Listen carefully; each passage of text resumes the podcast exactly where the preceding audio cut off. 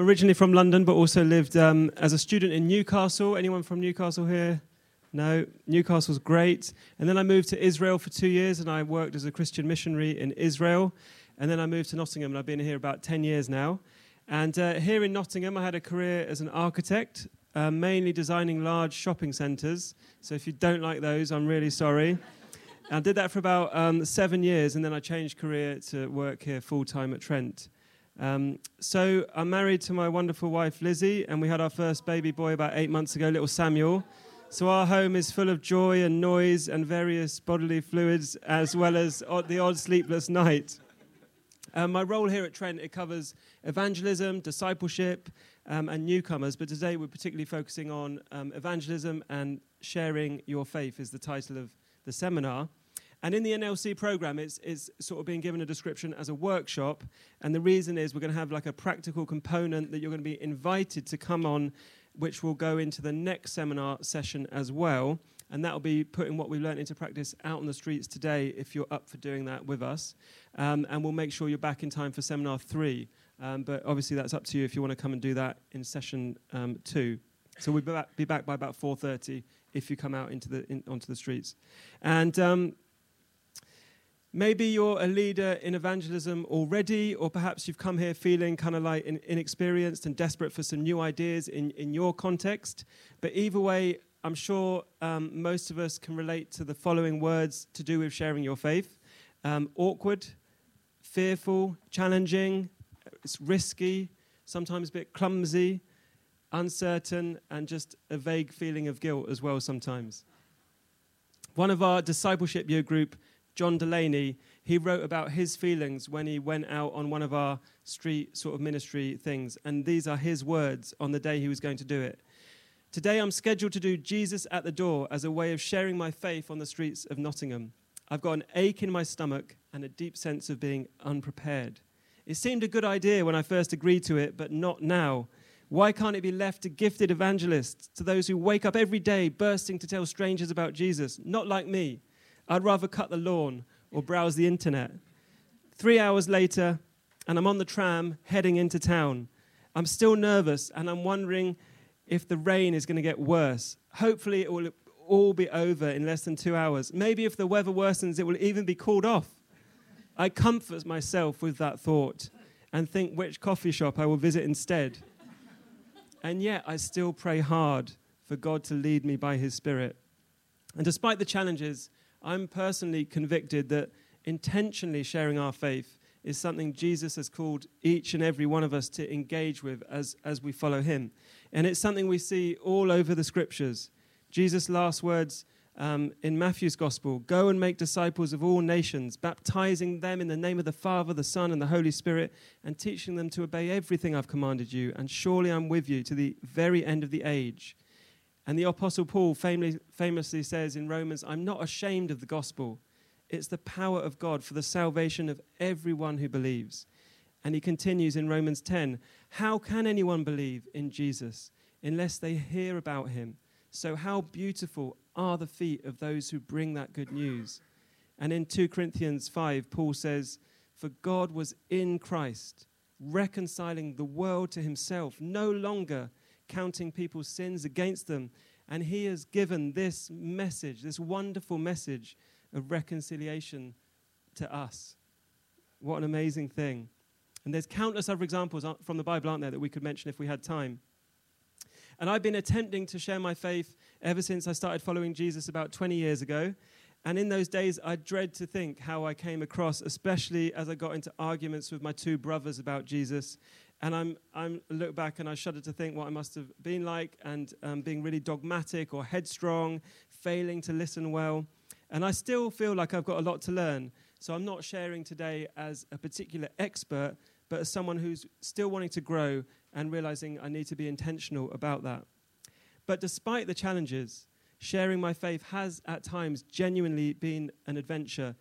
And I like a picture of surfing a wave. If anyone is a surfer or has done surfing or bodyboarding, it's that moment when the wave's power just kind of just surges through you and you're riding that power that's not your own back to the beach.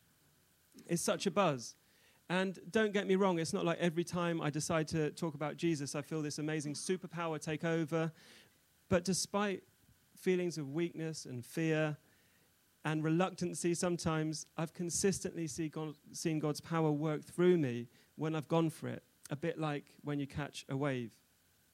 So, for example, in, in about July 2018, I was in the city centre with, with my friend Mark, and we were looking for opportunities to, to chat to people about Jesus using this tool we'll share later, which some of you might have heard of called Jesus at the Door. So, we were holding this card up, looking for people to chat to, and there's a script on the back we're going to train in a, a, little bit later. And uh, I said um, to, I saw a guy wearing headphones walk past, a really tall dude, and um, I said, Excuse me, can I ask you a question? And he stopped and he took his one headphone off and he was like, What, what, what do you want? And I said, Have you ever seen this picture before? And do you pray? And he said, I've never seen that picture before, but I do, yeah, actually, I do pray. I do pray. And I said, This is a picture of Jesus knocking on the door of your heart, but the handle's on the inside. And if, if only you can let him in, only you can let him in. Lots of people pray, but praying sometimes like talking through a door that's shut.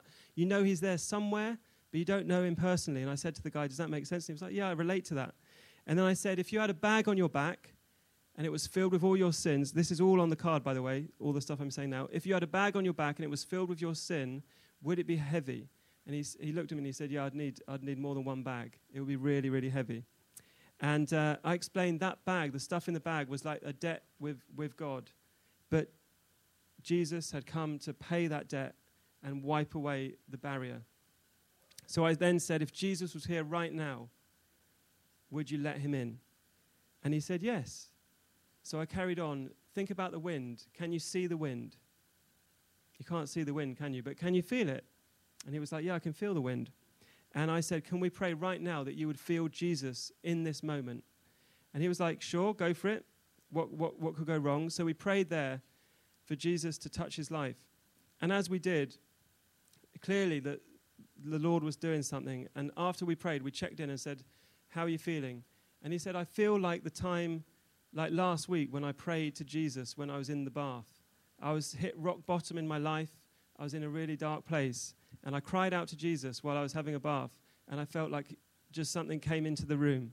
Just something happened in the room. And I felt like Jesus was there. And what you've just done there is the same as what I felt in the bath. And I was like, that's, that, that's so, that's amazing. Would you like just to invite Jesus to come into your life, to come into your heart right now with us on the street? And he said, Yes, he would. So we prayed together, and we had the joy of then leading him to Jesus in that moment. And since then, we've, we've become good friends. And, and, and, and Tom has come along to Trent, and recently he got, he got baptized, which was amazing, a real joy. And um, he's here today. So we're going to have, well, Tom, Tom, come, come up, Tom. So, thanks, mate. Great to see you. Nice to see you. Was that about what it was like, the story? Yeah. we want to hear from your. Can we sh- grab grab the mic, mate? And from from your perspective, Tom, I shared from my perspective when me and Mark met you. Yeah. How was it? How was it from your perspective and, and that journey of what you know leading up to that moment? Personally, I think it was a bit more extreme from my my point of view because um, it's my life really. Um, going back a, a, month before I'd met Ben, uh, I was approached by a street preacher, and he actually, I stopped still and just thought I needed to listen to it, and I did. And he saw me and he called me over, and he says, "If you were to die tomorrow, where are you going to go?" And I said, "Hell," because that's what I believed. And he says, "You need to let Jesus invite, invite him into your heart, and you need to repent for all the all your sins." And he gave me a book, and it was the Gospel of Mark, and I went home, didn't read it, stuck it in the drawer, and things were getting worse and worse and worse and worse. And now, going back from a week before I met Ben, I was actually in the bath thinking about taking my own life, and I broke down in tears. Just, Jesus, I need your help. And then instantly, I've never experienced anything like that in my life. And he was there, and I cried tears of joy, and it was just, it was amazing. Uh, but I asked one specific thing. It's like, I can't do this on my own. This is too hard to do on my own. So you need to send me some people. And then when I met Ben, like, like this guy's been so much means so much to me. Like he's a proper friend. Like yeah.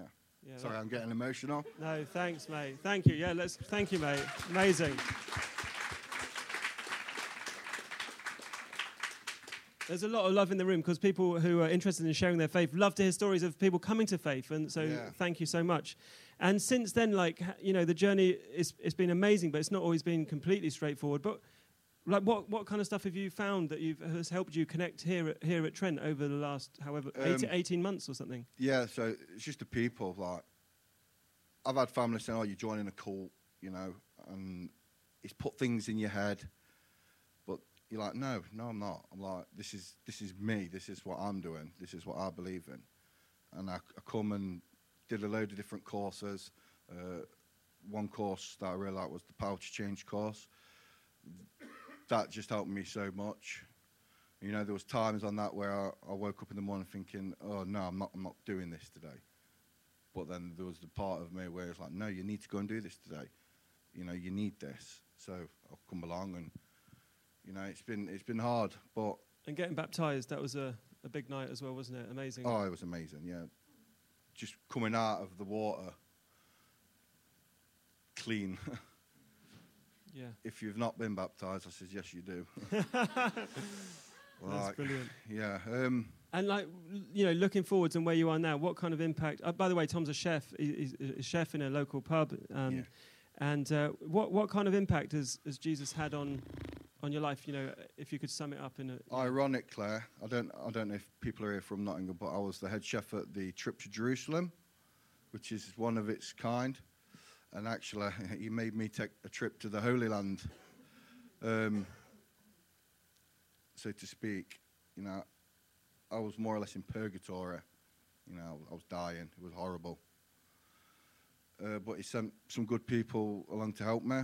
Um, I ended up having to leave that job because I didn't feel that it was right for me. I could sense a lot of like bad presences of bad spirits, and you know, smelling sulfur there, and all sorts of weird spiritual happenings. And eventually, through the process of coming along here, you know, we prayed for for me to get a new job.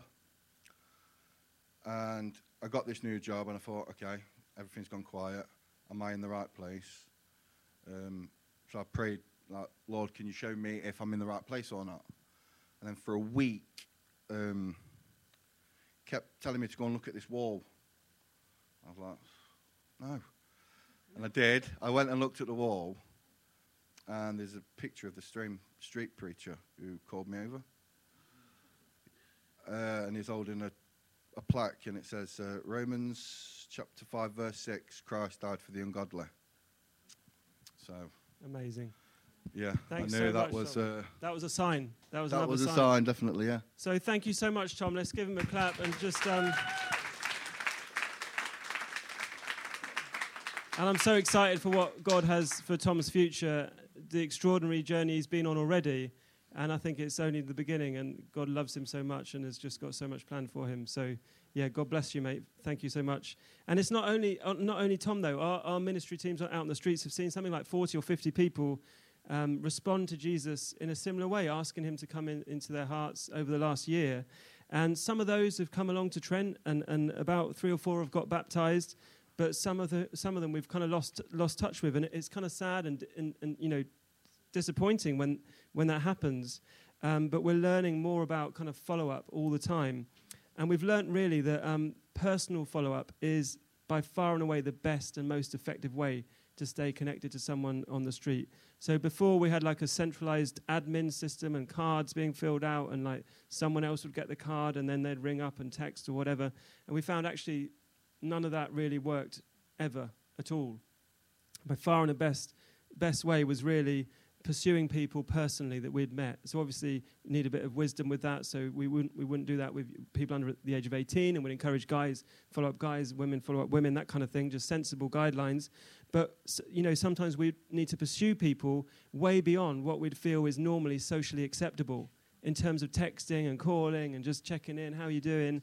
So sometimes I'd text people, you know, maybe five, six, seven, eight times without a response.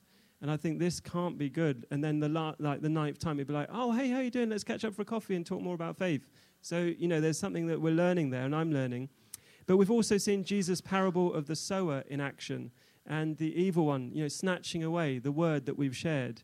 And there's a spiritual battle going on for, for every person. But Jesus has the victory, and Jesus has all the power. So we put our trust in him. And we trust God that will continue to care and work in the people we've lost touch with. Sometimes we don't get a glimpse, do we, of what happens in the years ahead. One lady, for example, who's now on a discipleship year here at Trent, randomly and completely randomly met John Mumford, um, John Mumford and, and Ellie Mumford, and she met him at a car boot sale near here about seven years ago. And John, he sh- John Mumford shared Jesus with her in that moment. It was about eight o'clock in the morning, and she was setting up a stall at the boot sale. And he shared Jesus with her and prayed with her, and she had a profound experience of the Holy Spirit in that moment and invited Jesus into her heart. And on that morning, before he left, John told her about Trent, and he encouraged her, come along to this church, this place called Trent Vineyard. But they didn't swap any contact details, and despite best intentions at the time, she never made it here. She didn't come. Now, seven years later, she came along and reconnected here one Sunday morning and is now thriving in her faith here.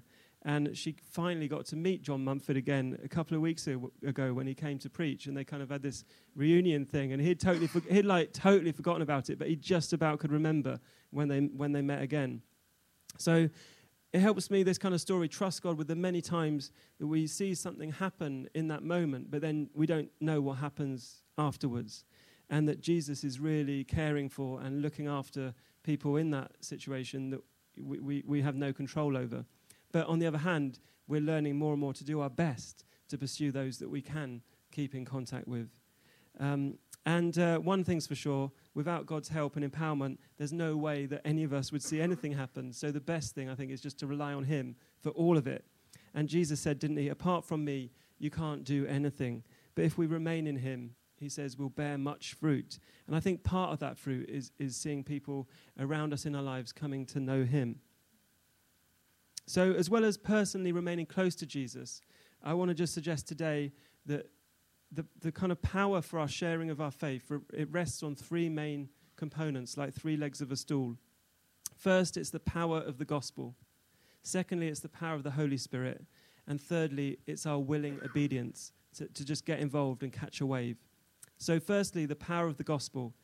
The gospel, we all know, don't we? It says that God loves you the gospel says that Jesus died for each and every one of us to wash our sins away. The gospel says Jesus carried all our guilt, all our shame, so we could be set free. The gospel has the power to break every chain, to restore our brokenness, to bring us into eternal life. And the gospel is the message of who Jesus is and what he has done and what it means right now for every person. And the gospel is good news, but it also has this great power that thankfully has nothing to do with us. And that's why we can share with one person the gospel and it has a profound impact, and another person, and it, it is almost like water off a duck's back because the power is there, but it's the receptivity.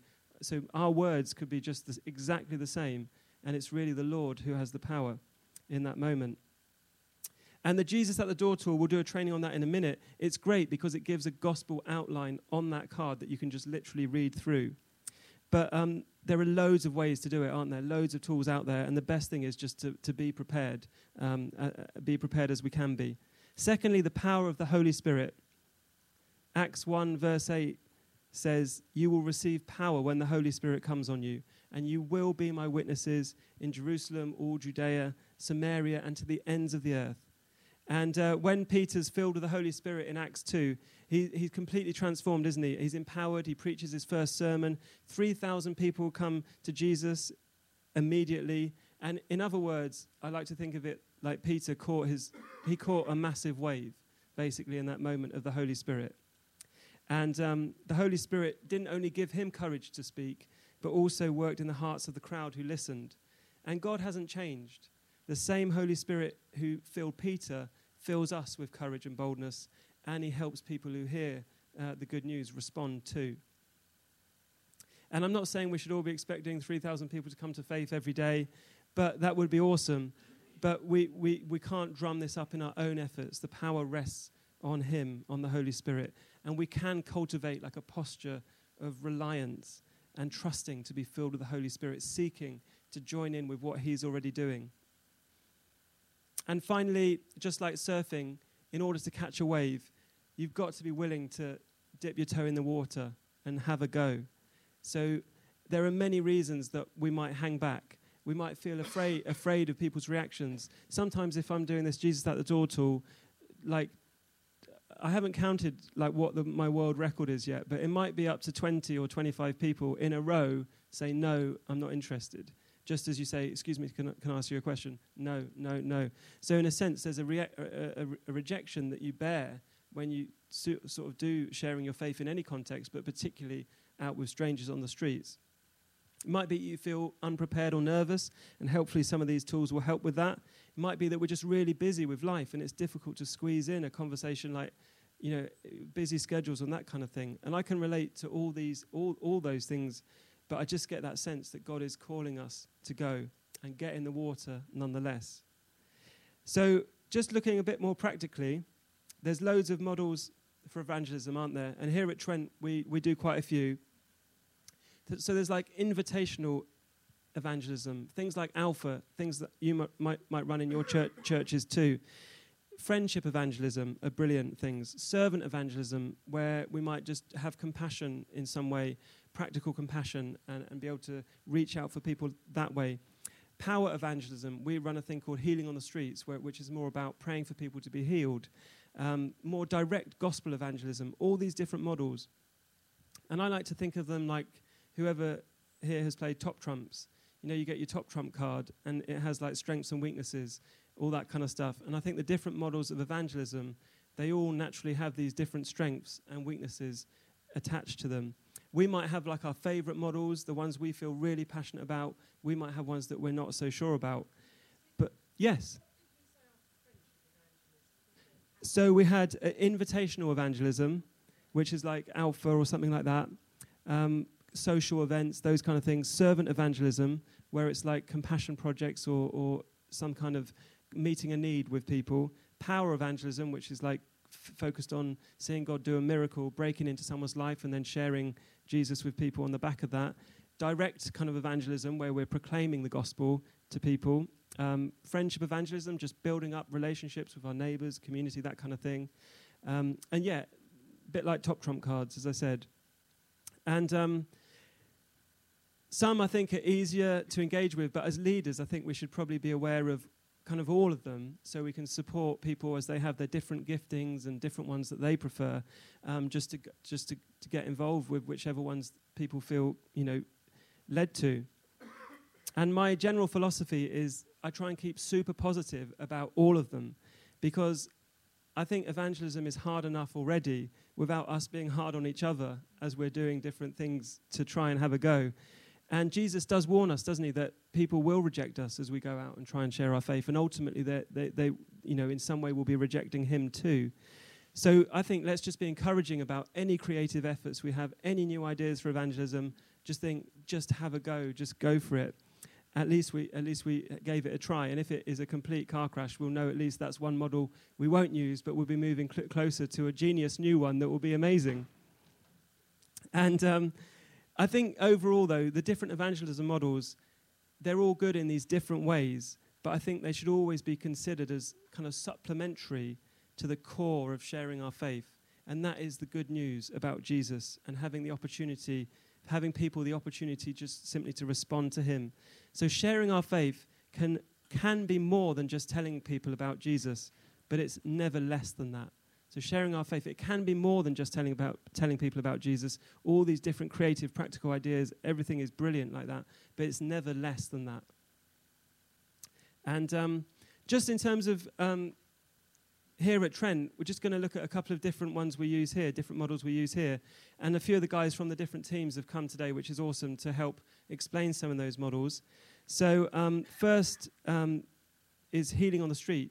Mark Marx from Causeway Coast, amazing model um, for people just to be prayed for, where there's chairs out in, in like your town centre, there's like a big banner that says healing, and then there's a, just a gentle invitation for people to come, sit at a chair, and receive, receive prayer for healing in their life. And we've seen, we've been doing this for about 10 years now, once a month on a Saturday. And, and Luke and Pete here lead that team once a month. The second one is this one called Jesus at the Door, who Luke and Jess lead that once a month on a Saturday on a different week. And that one is this card that we're going to do a more focused training on in a minute, so we can then head out and give it a try in Nottingham. And that's a card that really is about um, sharing the gospel. And uh, what we're going to do now is just hear from these guys. So, first, I'm going to invite Pete to come. Um, Pete's brilliant. He's been um, with us for a few years now. First came to Trent through doing Alpha, and then has just been really growing in all sorts of ways, and has recently become like a leader in the life of the church, and particularly leading Healing on the Streets with Luke. So, Pete, I just would love you to share a couple of stories because one of the reasons I wanted to interview Pete today is not only does he lead Healing on the Streets in a sort of um, routine kind of once a month thing, but also in his workplace, he's been seeing God break out in healing and that kind of thing. So I'd love you, Pete, just to share a couple of stories um, from your workplace. Pete's a welder, and um, just love to hear a couple of stories about what God's been doing in that Hello. space. Yeah, so I'll start with the um, the first story that like sort of kicked off like a wave of of healings. Um, I just got to work and I was making my way to my welding bay, and one of the, the, guys called Dan was walking towards me with like a severe limp in, in lots of pain.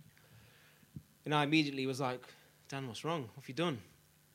And he said the previous night, I don't know what he was doing, the previous night he had um, popped his knee out.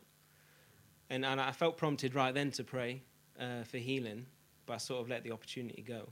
And I went to my welding bay and I was, it must have been for like the next hour, I was sort of beating myself up saying, Pete should have prayed. Why have you let this opportunity go? And it's funny because um, during that time, he was actually walking to and fro along the workshop across my bay, limping. Obviously, it, seemed like he was teasing me, or God was teasing me. and every time I was like, "Will I do it?" And it got to a point where I was like, "I'm just going to do it." Um, and I shouted him in, and he came limping in. um, and I said to him, "Is your knee not any better then?" And he says, "No." I says, I, I don't actually think he knew I was Christian at this point. And I says, "Would you mind if I pray for your knee for healing?" And he says, "Go on then. Why not?" So I got down on my knees and I started praying for his knee. Finished, and I said, "Try it out." And I'm sort of kneeling on my knees, looking up, like, "Please be amazing." and he tries out and he says, "You know what? That feels a little bit better actually." I said, "Oh, uh, the pain wasn't completely gone." So I said, "Well, let's try again." Um, so I started praying again. finished, and I says, "How's that?" And he says, "Oh, I felt quite a lot of heat that time, and it got a bit better again." So I said, "Well, let's go a third time then." Um, and we prayed again, and this time he like could bend down on one knee, whereas before he could barely walk. So it was like completely healed. And I also got a picture at the end of that, which I shared with him, and, and, and we prayed together. And he was completely like flabbergasted, like he didn't know what to say. The reaction on his face was just a bit like in shock. Um, yeah, so he went about his day after that, fine and completely healed, and he's fine to this day as well. Um, and I, I, shared the next story is um, quite recently. A girl um, called Sinead, she came into my bay to ask to borrow a tool or something, and she had a limp. And so immediately I'm thinking something's wrong with her. I want to pray for her. and I said, "What's wrong? Why are you limping?" She says, "Oh, I've got a ingrown toenail, and I, have been to the doctors this week, and they're saying they need to surgically remove it." It's like, "Oh no, well I'm a Christian." And I believe that God heals. Um, and she was a bit like taken back a bit. And I shared a story um, about another guy at work who had his thumb healed. And she said, Oh, I've got a bad thumb as well. And she told me a story of how she had like a, a scar across her thumb where she cut it with a Stanley blade and it cut tendons. And she had restricted movement in this thumb. Um, I said, Well, let's pray. She, she's like, Oh, do you think if you pray now then, then I'll be healed? And I says, Well, we can try. So uh, I can't remember which one I prayed for first, maybe a thumb. And then, by the way, the doctors said that you, are going to have restricted movement for the rest of your life. So I started praying for a thumb, thanking the Lord for her, for her life. Um, and I said, How's that? And she could move the thumb. Whereas before it was sort of like limited movement, couldn't really bend it. She could move it all the way across her hand, she could bend it, and she was completely amazed. I said, Let's try your toe then. So I got down and started praying for her foot um, and finished. She felt heat, I think.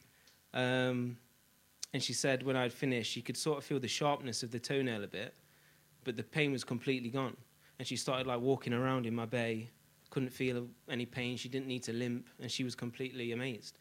And the next day she came in, um, and she said the the sharpness is completely gone, the pain's completely gone, and where her toenail had actually been infected in her toe, like all the infection had gone. And I actually have photos of that as well.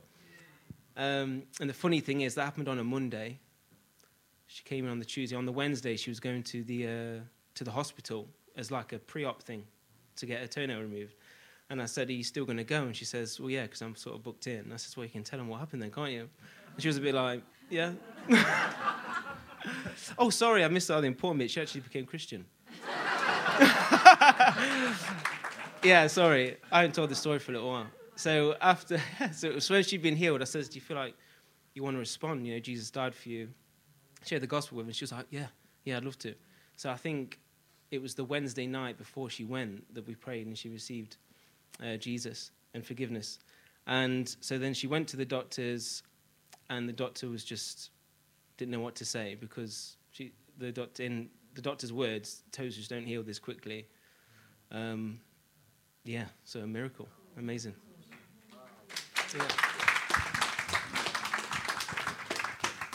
And finally, Pete, just in terms of leading healing on the streets and, and trying to see others equipped in that gift, what, what would you say some of the benefits are for people thinking about, you know, setting up a healing on the streets or some kind of ministry like that in their mm. context? I think for me personally, I, I just, I never feel as close to God as when I'm doing what He's asking me to do and reaching out to people who are hurt and need Him. So to be a part of what Jesus is doing amongst people that don't know Him just, just fills me with something that I've never been filled with in my whole life. And that's what keeps me going and keeps me doing this because I just love to see Him break through in these people's lives. I really do. Yeah. Brilliant. Thanks so much, mate. Excellent. Excellent. So today we've looked at. Yes. Yeah. Of course.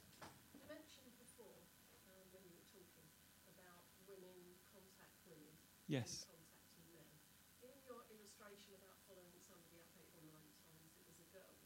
No, is it a guy? Is a guy? Yeah, yeah. Um, and um, the example that we've just had was a. Yes.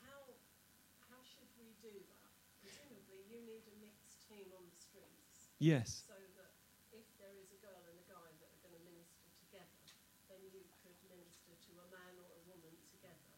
Um, yeah. And then how do you follow up? Do you have um, a card like one of the ladies from the States? Yes. She gave to somebody? Yes, that those are, yeah.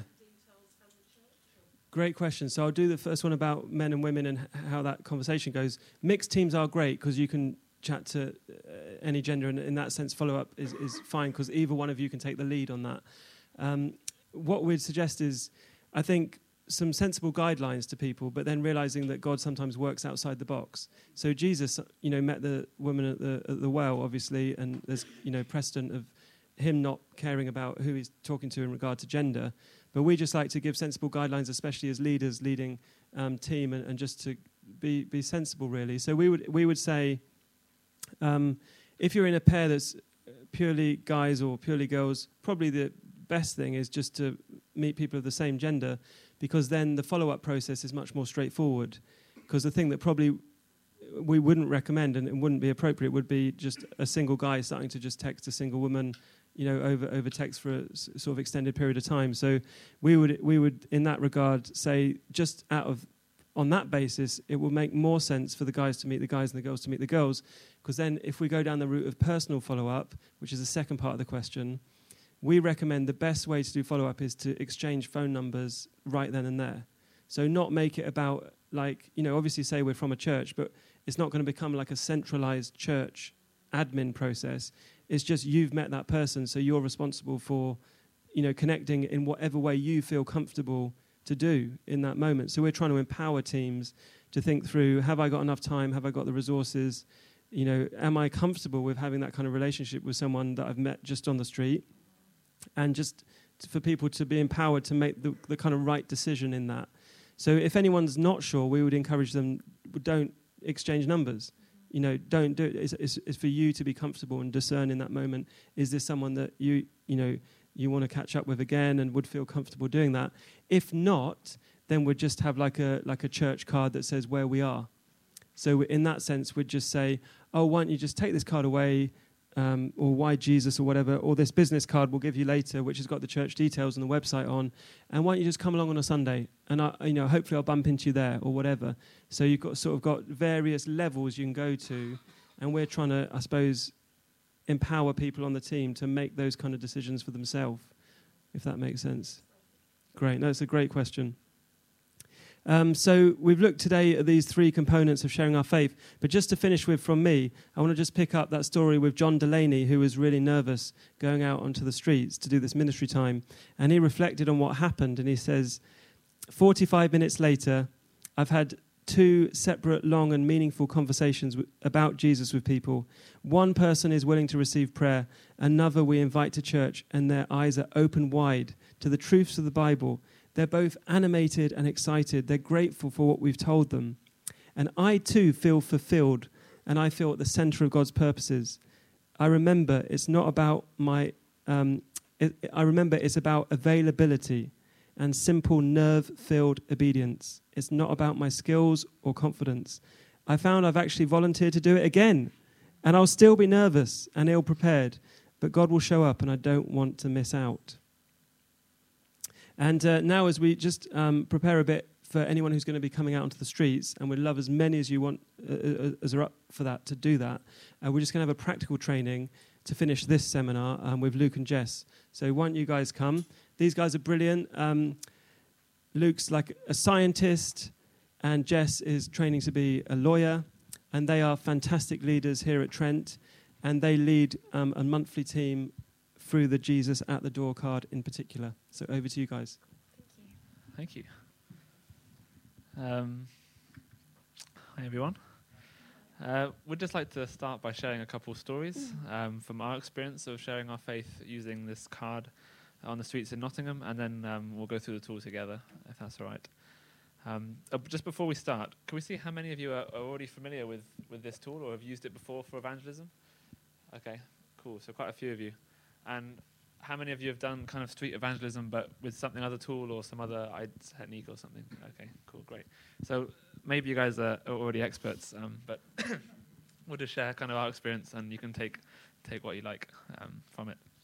So the, the, tool itself is based on a, a quote in uh, in Revelation, which I'll just read. Here I am. This is Jesus speaking. I stand at the door and knock.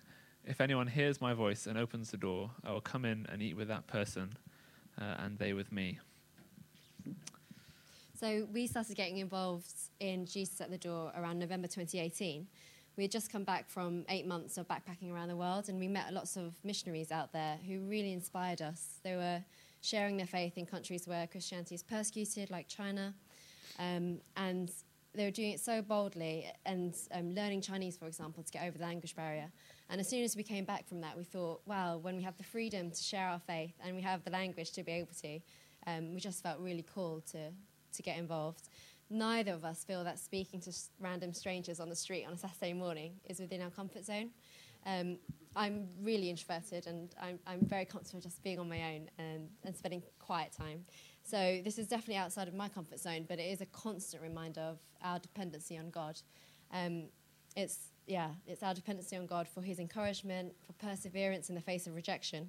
And whenever someone prays to follow Jesus, or even when other people hear the gospel, it's incredibly rewarding. I think that word like fulfilling comes to mind.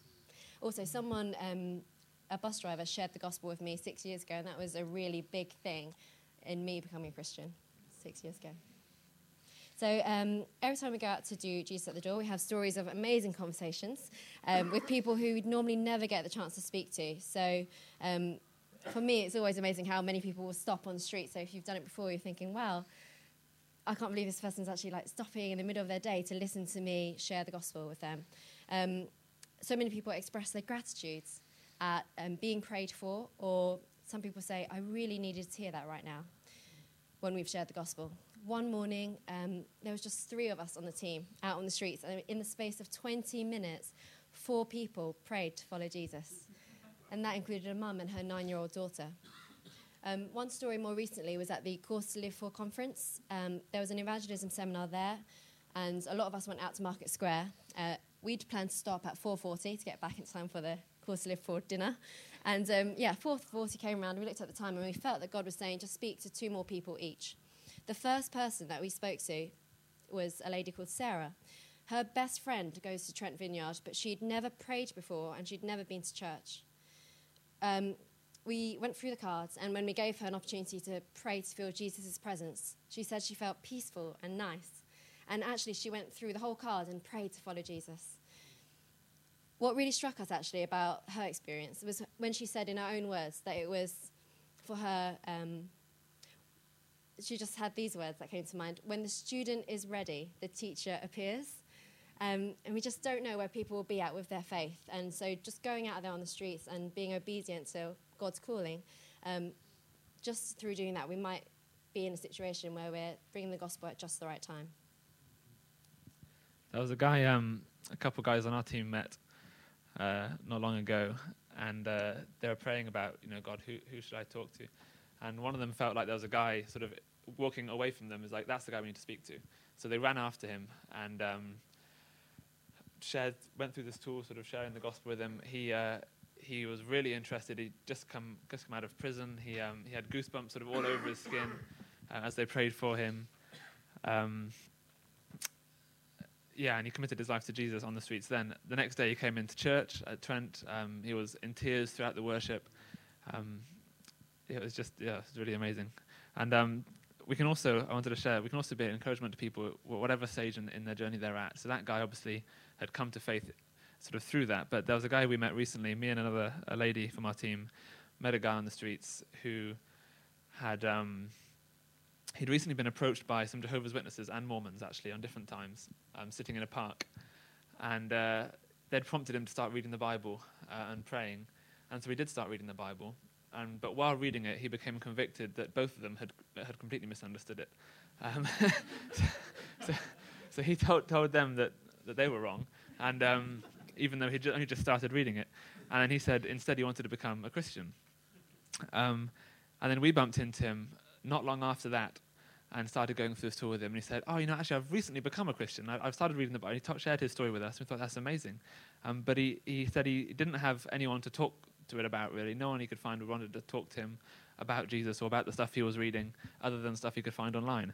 Um, and so we invited him along to, to Trent. He was quite interested. We got chatting. I've met up with him a few times for coffee since then. Uh, now he comes along almost every Sunday and um, is trying out a small group, um, which is amazing. I mean, he'd obviously just become a Christian, but still we could be there at the right, right stage of his journey. Mm. Um, so, yeah, the last story quickly before we go into just going through the tool um, is that on my very first time out on the streets a year ago, um, it wasn't actually through this tool, but I had an interesting conversation on the um, on the streets of a lady. We're doing healing on the streets actually, and she felt like lots of things in her life were pointing her pointing her to God at the time, and our conversation was yet another one of these timely things. I honestly didn't think anything more of the conversation, and three months later, she texted me. We did exchange numbers, and three months later, she texted me to say she was getting baptized here at Trent Vineyard, and she said that she felt our conversation on the street had been part of an answer to prayer. So we never know what God will do with our conversations. And even when we don't see the outcome straight away, like John Wright was saying yesterday, um, if you were here, we pray that we're just sowing seeds through every conversation. Cool. So we'll go through the tool now. Um, we've got a bunch here. Just just before we hand them out, um, say a bit what it's. It works a bit like a, a guideline script for conversations, and with passers-by, you sort of go through it. There's a few questions that they can respond to as well. Um, and the important thing to remember, as Ben's already said, is that the power of God is not in the in the tool, but in the gospel message, um, as we saw with that quote from Romans earlier. Um, we're not dependent on this tool, um, nor are we suggesting that it's the only way to share the gospel. Um, different ways might be appropriate, more or less formal um, in different contexts. Mm. So, as some of you might know, there's four sections. So I'll go through it quickly. The first section is to engage the passerby. It's like a hook. it's also for you to work out where the person is at in their faith. The second section is the gospel message shared through a really easy to understand picture. Um, the third section gives the listener a chance to respond to the gospel and gives you a chance to pray for them to experience Jesus' presence. And the fourth section gives the listener a chance to respond um, to Jesus and for them to pray to follow Jesus. So we'll just hand those the cards out now and give you the practical tips that we've gained over the year. Um, so we'll just go through uh, line by line, um, and we'll add a few few comments. Uh, so first of all, the explain section. Have you seen this picture before? Oh, sorry. Before we even say that, I always jump the gun. The first question we always ask is, "Can I ask you a question?" Um, or, excuse me, can I ask you a question, please? Um, we don't want to annoy people who are in a hurry, um, or speak to those who are, are, not willing to chat to us. Um, we want to find people who have the time to listen. So we'll always start with, "Can I ask you a question?" And if they say no, you know, it's just, "God bless you, have a great day, bye bye." Um, and if they say yes, then then we'll continue. So, have you seen this picture before, and do you pray? Um, one thing we found quite helpful is that if someone says no, they don't pray, um, we might ask, Have you ever prayed in your life um, in an emergency, for example, or maybe when you were young, um, or when you were at school, or something like that? And often people will have some experience of prayer at some point in their life um, that they'll be able to relate to. Um, yeah, perhaps when they're at school or something. Uh, and if they say yes, or if they seem responsive, then we'll carry on. This is Jesus knocking on the door of your heart, but the handle is on the inside. Only you can let him in. Just before actually I go on to that, I wanted to say if, if someone, if you ask them if they pray and if they say no outright, and um, if they appear to be a decided atheist, um, and they, they're not at all interested, they've stopped but they're just not at all interested, then this card might not be the right one for them. Um, and sometimes we'll ask, can we pray f- for anything else for you? Um, or is there anything we can pray for? Um, rather than sort of just carrying on through the, through the points. Um, if they don't look like they're going to engage with it at all. And the way that Scott, the guy who developed this tool, s- describes it is he says, the people on the streets are like apples on a tree. And we share the gospel, and the Holy Spirit shakes the tree, um, and we're looking for the apples that are ready to drop, not that people that are not at all ready or not at all interested. Yeah. Sorry. What was I? Yes. So lots of people pray, but praying is like talking through the door. You know he's there somewhere, but you don't know him personally. And then we have the gospel section. Visualize wearing a backpack. If we filled it with all your sin, would it be heavy? That represents your debt with God. It stops you from having a relationship with him. If you owed the bank £10,000 and I give you a check for that amount and you deposited it into your account, what would happen to your debt? And they'll say, it'll be gone. You say, yay. That's what Jesus did for you on the cross. He wrote you a check signed in his blood. Today he's standing at the door of your heart, wanting you to cash it in. Um, just really quickly as well, in those questions, you can, if you want to link it up, you can just say, Can I ask you another question? Um, if you were in £10,000 of debt, for example. The next section is the respond section. So it starts with, So if Jesus were here right now, would you want to let him in? We found so many times that when people have got to that point, they're like, Yeah, or okay. Um, and we tell them, Observe the wind. Can you see it? No. But you can feel it, right?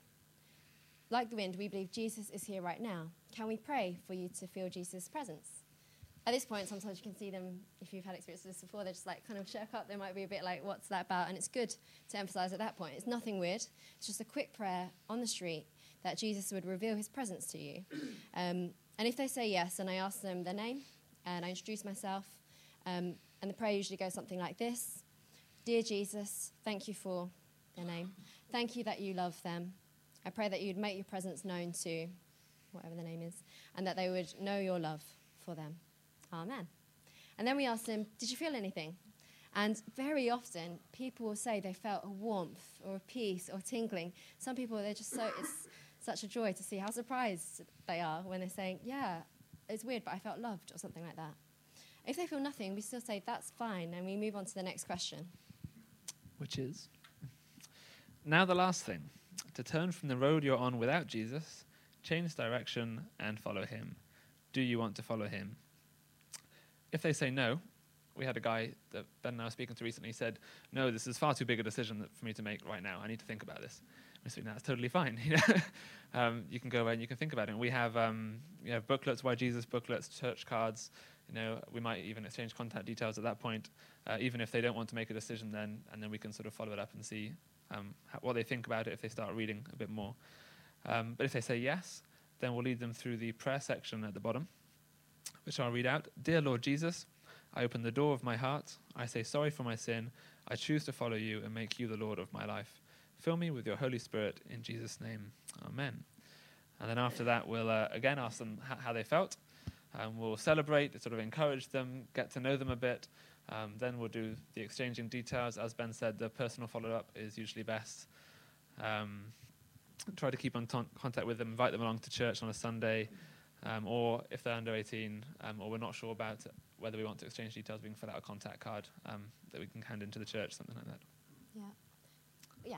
So, so is the invite then into a church context? Um, depends, I guess, what um, how you feel in that moment. Sometimes, if it feels right, then we'll just say yes. Do you want to come along on a Sunday?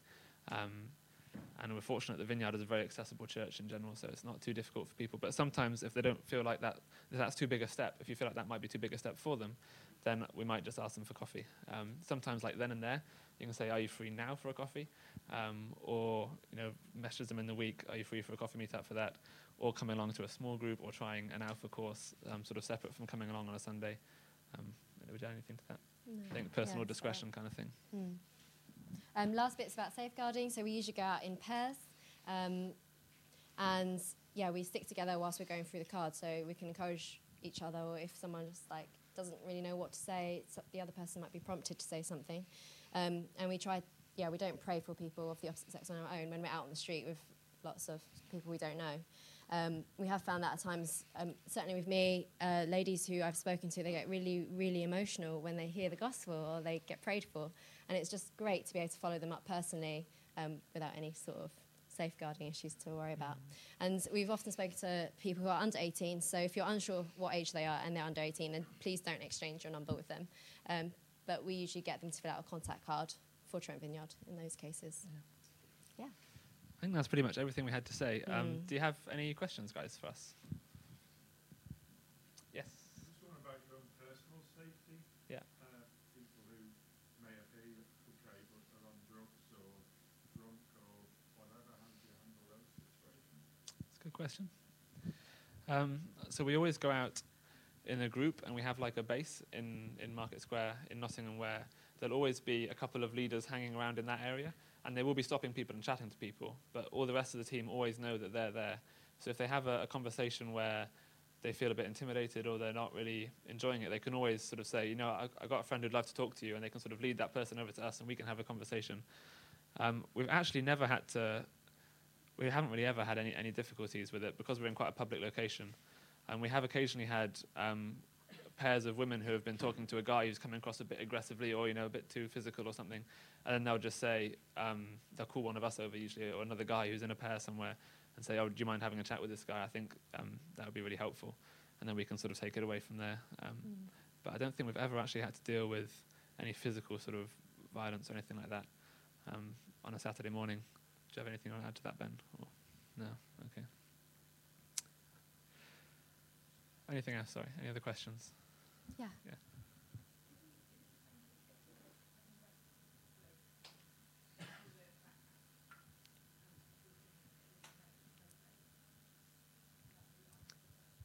Yeah.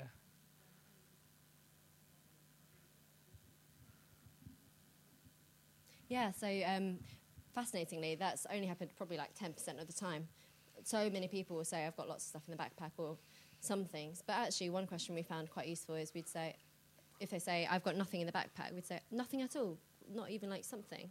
And like then another like 9% of that 10% would be like, oh, okay, I've got some things in there like that. Um, and we just find, yeah, it's we find that, yeah, just with the Holy Spirit leading, we find people who um, are saying no to some of these questions, but they're lingering around. Oftentimes, it's it's just great to just go through the card anyway, um, and they'll usually visibly show if they're just not interested anymore because they think they're they've got nothing to be forgiven for. And the only one time I've had to stop the conversation at that point was when someone said, um, there'd be nothing in the backpack. And I said, oh, really? You don't, you don't think everyone's done something wrong? And he said, well, what do you mean by wrong? and I thought it was hard to explain a bit. And he was like, I'm not sure I agree with your uh, understanding of objective moral values. And I was like, okay, right. um, you know what? We'll follow this up privately. I, I gave him my number and I've been chatting to him recently about it. Um, uh, sending him articles that I find that are way over my head. But yeah, most of the time people will say there's something in there, even if they think themselves better than an average person, which some people do. Yes. So obviously for those who haven't done it before or aren't as familiar with it, you're going to need to use the card Yes. to go through this. Does that break up the flow a little bit? Does it chip away? How, what's your experience when when we started, we definitely were just kind of reading it, um, and through doing it a lot, we have just memorized it, um, and that, that I guess that does make it flow a little bit easier. But I've never seen it be actually a barrier. Uh, yeah, I mean, some people will quite openly just be like, "This, this is a pic. I'm actually reading this script," and they'll talk to tell the person, "I'm just reading this script. I'm learning how to do this myself," and they'll just sort of laugh about that and then go through it with them like that. Um, or you can just sort of keep looking down at it and then looking up and then looking down at it. And to be honest, I guess because the power's in the message, people seem to resonate with it still. It doesn't seem to put people off. If they've stopped enough to sort of stop and listen and chat to you, usually they'll, they'll go through it with you, whether you're reading it or whether you're um, you've got it memorized. Yeah. Have you ever left the card then? Or has anyone asked for the card? Yes. Um, we, we don't flyer them out, but uh, but yeah, some people do. Uh, at the end of the conversation, they'll be like, "Can I have that, please?" And then we're like, "Yes, of course." um, we're not going to hold on to them. Um, we had one lady who said she wanted to put it in a frame in her house. um, yeah. Do you want to add anything? Yeah. Yeah. So we hand that if people want it, but otherwise we don't fly them. Yeah.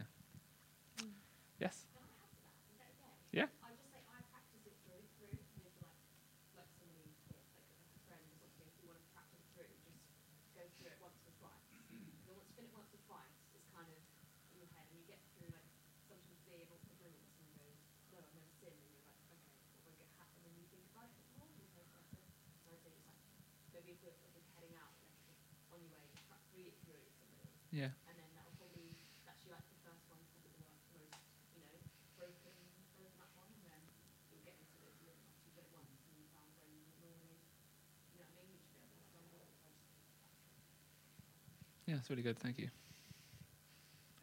Uh, sorry. Yes. Um, I've just been thinking about the actual use of the, of the words themselves. I'm wondering whether have, have you chosen to use the word sin deliberately?